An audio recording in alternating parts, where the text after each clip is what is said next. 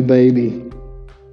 I, especially when it's a first child, I just enjoy the excitement that's there, the, the, the sense of uh, camaraderie and family and love that uh, is there as they view this new miracle of God. But I especially like to watch new fathers. New fathers get this glazed over look uh, very quickly after their first child is born. You'll catch them at the nursery at that glass. They'll just be staring. It looks like they're a zombie. They can't take their eyes off of that little baby boy or little baby girl. And when he sees the his little one start to get uncomfortable or a little fussy, will start tapping on that window, getting that nurse's attention. Leave, leave them alone. Come see about my baby. Come see about her. He's crying. You come. Hey, tap, tap, tap, tap. Come see about my baby. Such pride that there is and joy in being a father. You take them home from the hospital and the reality hits you right in the nose. There's diapers to change, there are uh, bottles to make, there are feeding schedules, babies get sick, you don't get sleep. It's a whole new world. As the father realizes that that baby is helpless. And that baby is totally dependent upon him and will be for the next 17 or 18 years of his life. I don't want to scare you, but I did some research, and according to a 2017 study by the United States Department of Agriculture, it cost $233,610 to raise a child today to age 17. With inflation, it soars to almost $300,000. That's not including college. Send them to college, the Department of Education says the current price is just a little under $30,000 a year. Put a kid through college, just tuition, we're talking about. It's 110 to 120 thousand dollars that they will need. It's a pretty awesome thing to birth a child today. And I again I, I don't share these statistics in any way to scare you or to upset you or to cause you to doubt any family planning that that you all have done. But I ask these questions or make this statement all to ask this one question. Parents, how many times or how often do you think about your children? How often do thoughts come into your mind that relate to those that you're responsible for. Let's just say this morning, you woke up. How many times since you woke up this morning to right now, how many times have you thought about your children? How about last week? The number of times that thoughts just came into your mind. Or maybe you were at work and you were doing uh, the busyness of your work, and all of a sudden something someone said or something you saw, put your thoughts back on your children or the needs of your children. Maybe you're just driving down the road and maybe you a smell comes into your car or maybe you pass by a football field or another type of sports field or an auditorium or a park or some place that floods your mind, floods your mind with memories of your kids. How about in your lifetime? How many thoughts will you have about your children? How many times in your lifetime will your thoughts go back to your kids? What? A million? Hundred million? It's it's incalculable how many times that parents go through life and their thoughts are on the safety, protection, and meeting the needs of your, your children. I ask you that because this is what David was beginning to understand in Psalm 139, verses 17 and 18. Listen to how David phrases these, these words. He says, How precious are your thoughts to me, O God! How great is the sum of them! If I should count them, they would be more in number than the sand. When I'm awake, when I awake, I am still with you. David is beginning to understand something about God that, that overwhelms him. David is, be, is being given the revelation and the understanding of the fatherhood of God. David is learning something extremely important about the parenting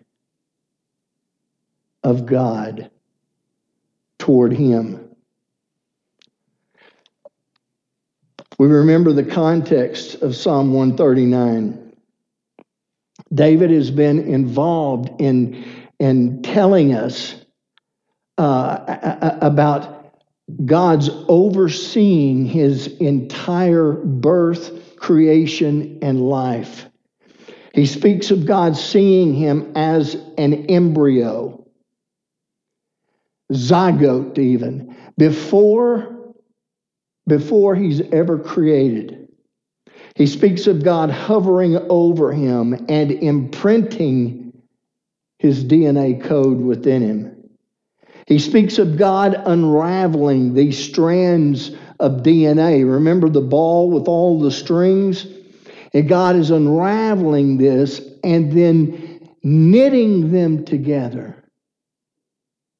God is forming a person as he did with you and me.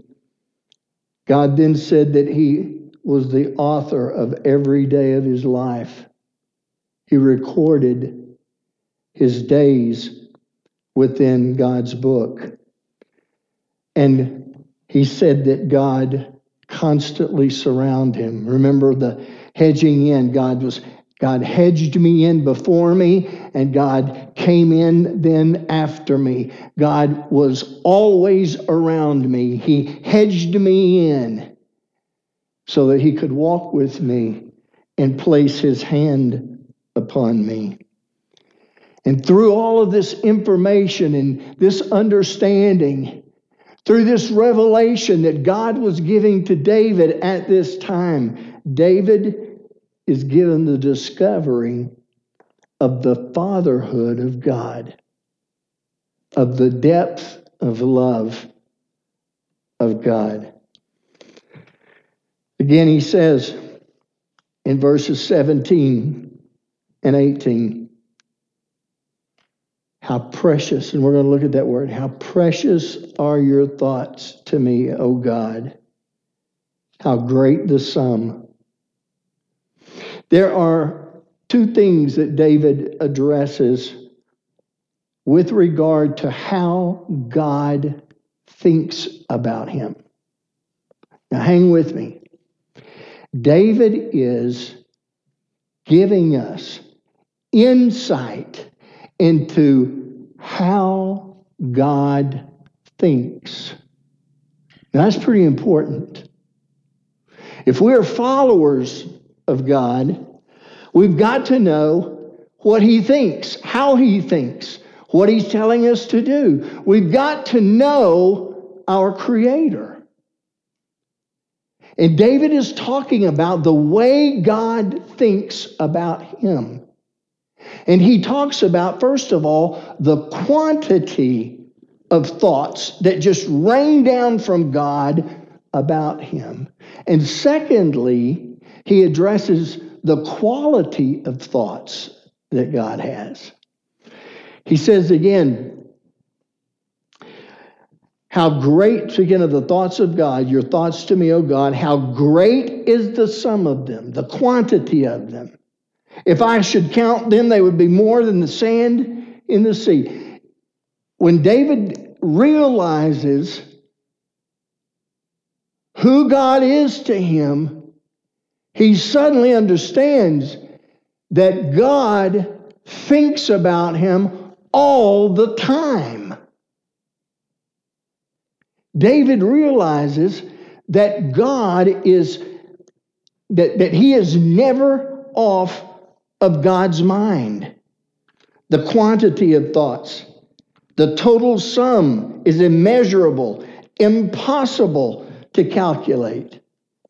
Now, that's a similar relationship to the question I asked you early on how many thoughts do you have about your child.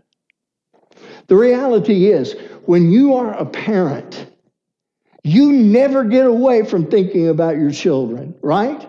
Even, even when they grow up. And even when they get married and they have children of their own, your thoughts are never away from your child. And David said, God is like that.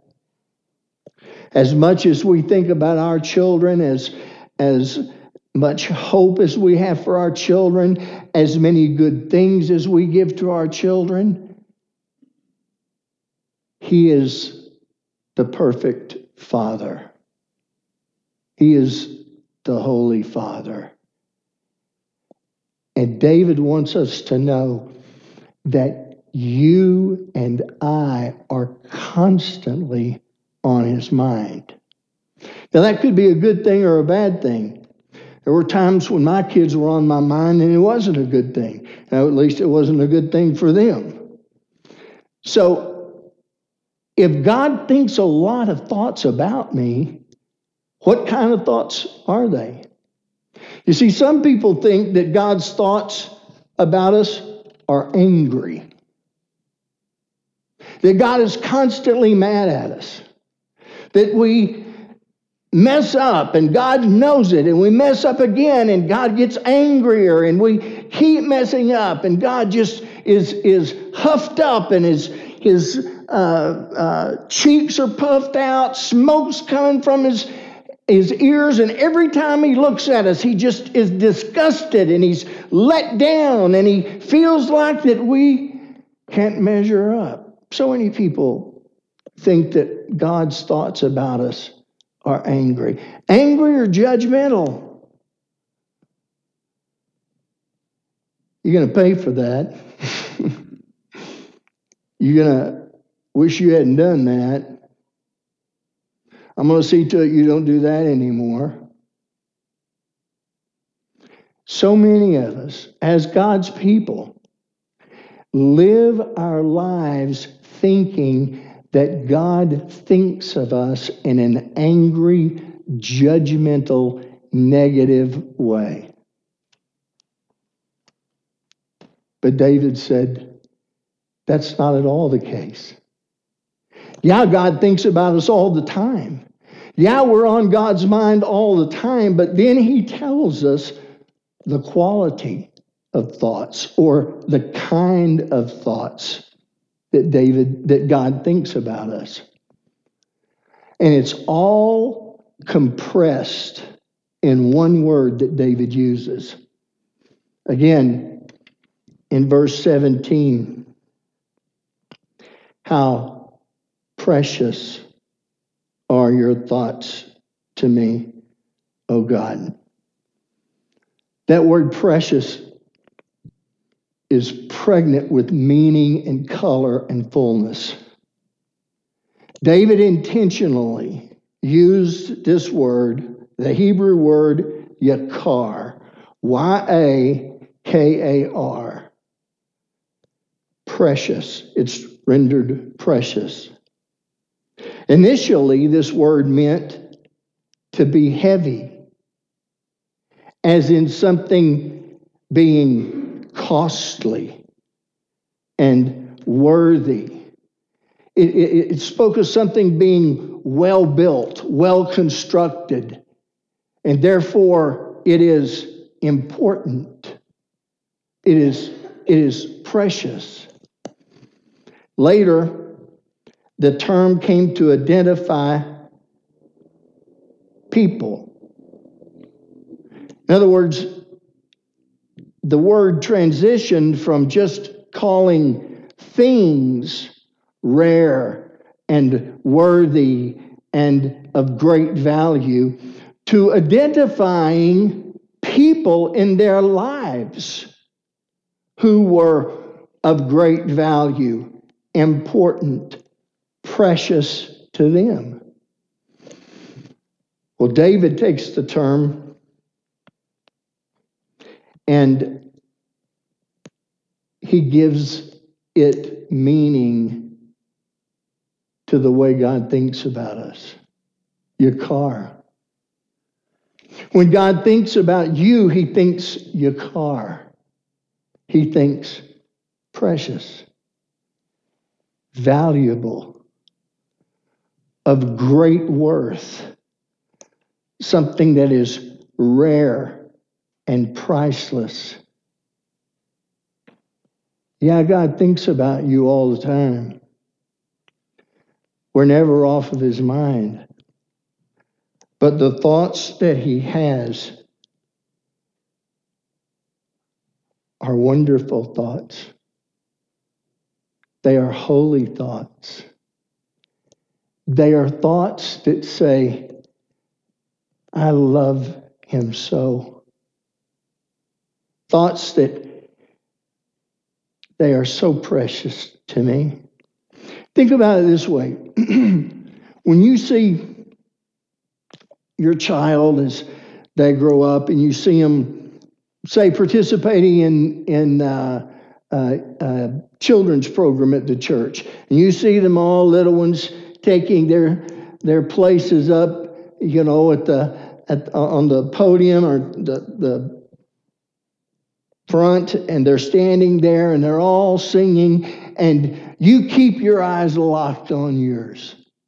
You're so proud that they're singing and they're singing in church and as they grow up and do other things and the pride that you feel. And even when they disobey or they make mistakes, you certainly don't stop loving them.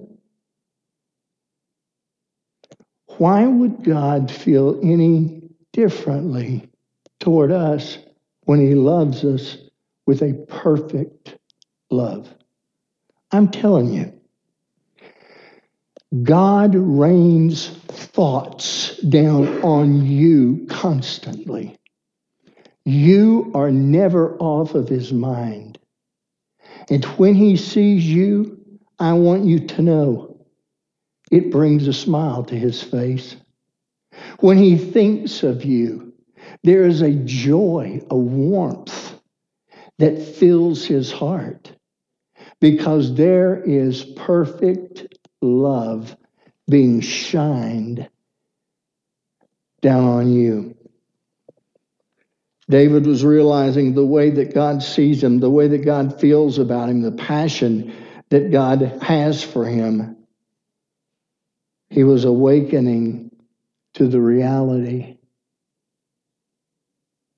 that he was on God's mind all the time as a precious commodity.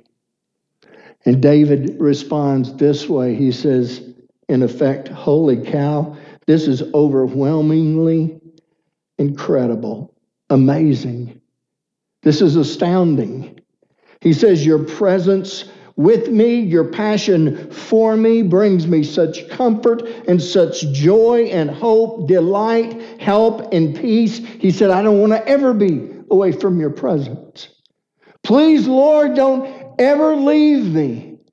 Please, Lord, don't, don't take this realization from me, raining those thoughts of love and joy and peace and help and holiness down upon me. Please, God, don't ever let me lose that. And he ends by saying, And I went to bed, and when I woke up, I was still full of the reality of the love of God. You know, if we could get a grip on that, if, if we could gain a very real understanding and see God as Holy Father who looks upon us with great joy, I'm telling you, it would change the way we live. It would change the way we see God. It would change the way we see ourselves. It would change the way we see others. We would, it would be a bridge to loving one another because we would be filled with His love. The thoughts of a father for his children. I have a son named Ryan. He has a new little baby. That's his wife, Lizzie. Jake's about six months old now, I think. When my son went to college his first year, he had a very difficult first year of college. In fact, it was a crisis for him. His love at the time was baseball. His junior year, he was outstanding, all star, all district catcher, set a uh, team record in home runs. I mean, he had a great season. He got hurt in football his senior, the last game of his senior season. So when he came into baseball, he started off strong, but then something happened. He said, Dad, my arm hurts really badly. And there were times that he could rifle the ball to second base and throw a runner out. And then there were other times he couldn't get the ball back to the pitcher. The, the um, um, doctors and staff at the high school told us what anything to worry about, just heat nice and he'd be okay. Well, he'd go okay for a little bit and then he wouldn't be able to hardly do anything. It affected his swing, it affected everything. So his senior year in baseball was not what he had hoped it to be. Ryan ended up going to a small college uh, to play baseball. The primary reason he went is because the coach had, had recruited both Ryan and one of Ryan's best friends off of that team to come and play. And so Ryan went uh, to Hardin Simmons University to play his first year.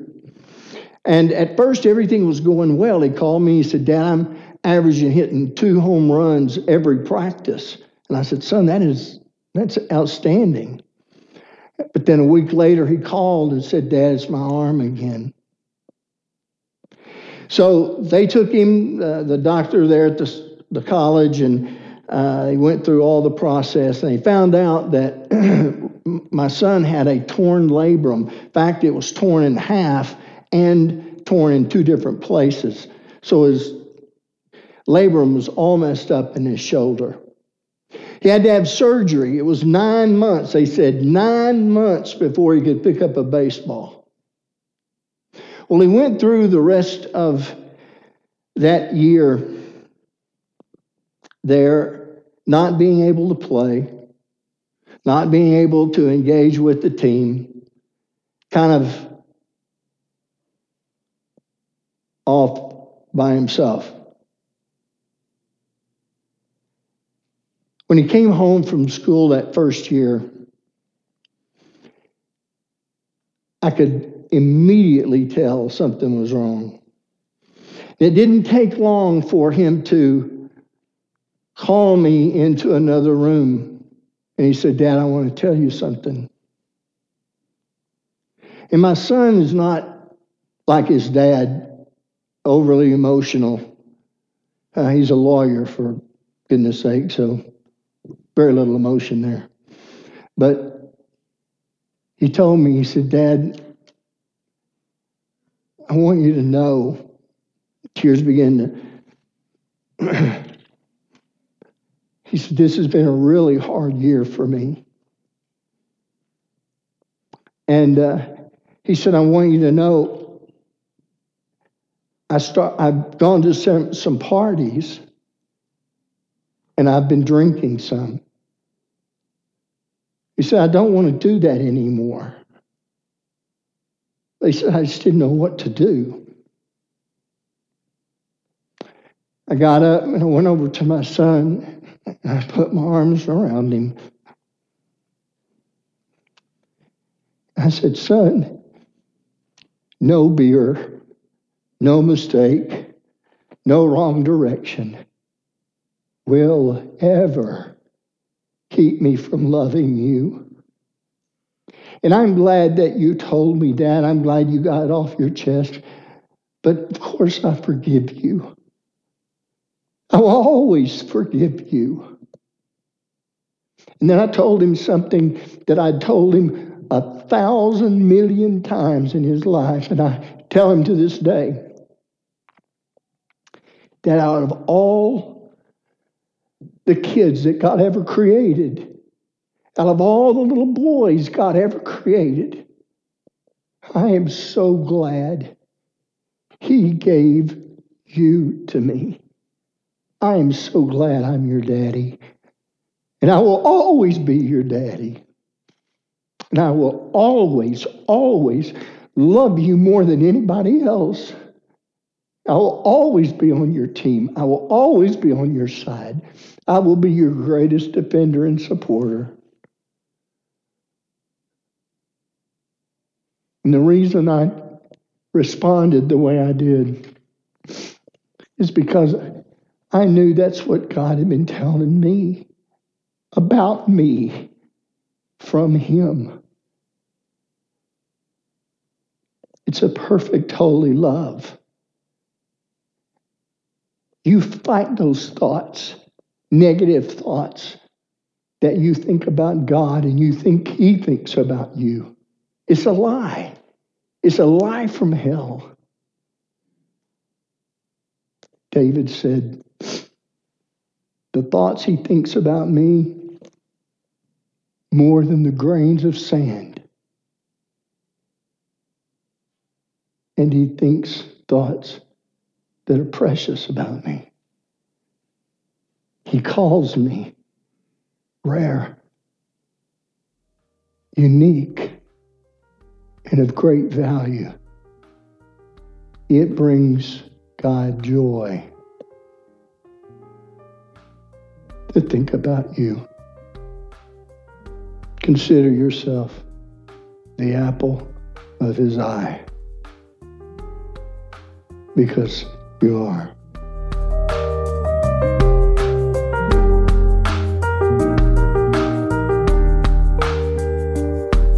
Thank you for joining us for this Highland sermon from Dr. Johnny Funderburg. If you live in the Clovis, New Mexico area, we'd love to have you join us one Sunday at 10 a.m.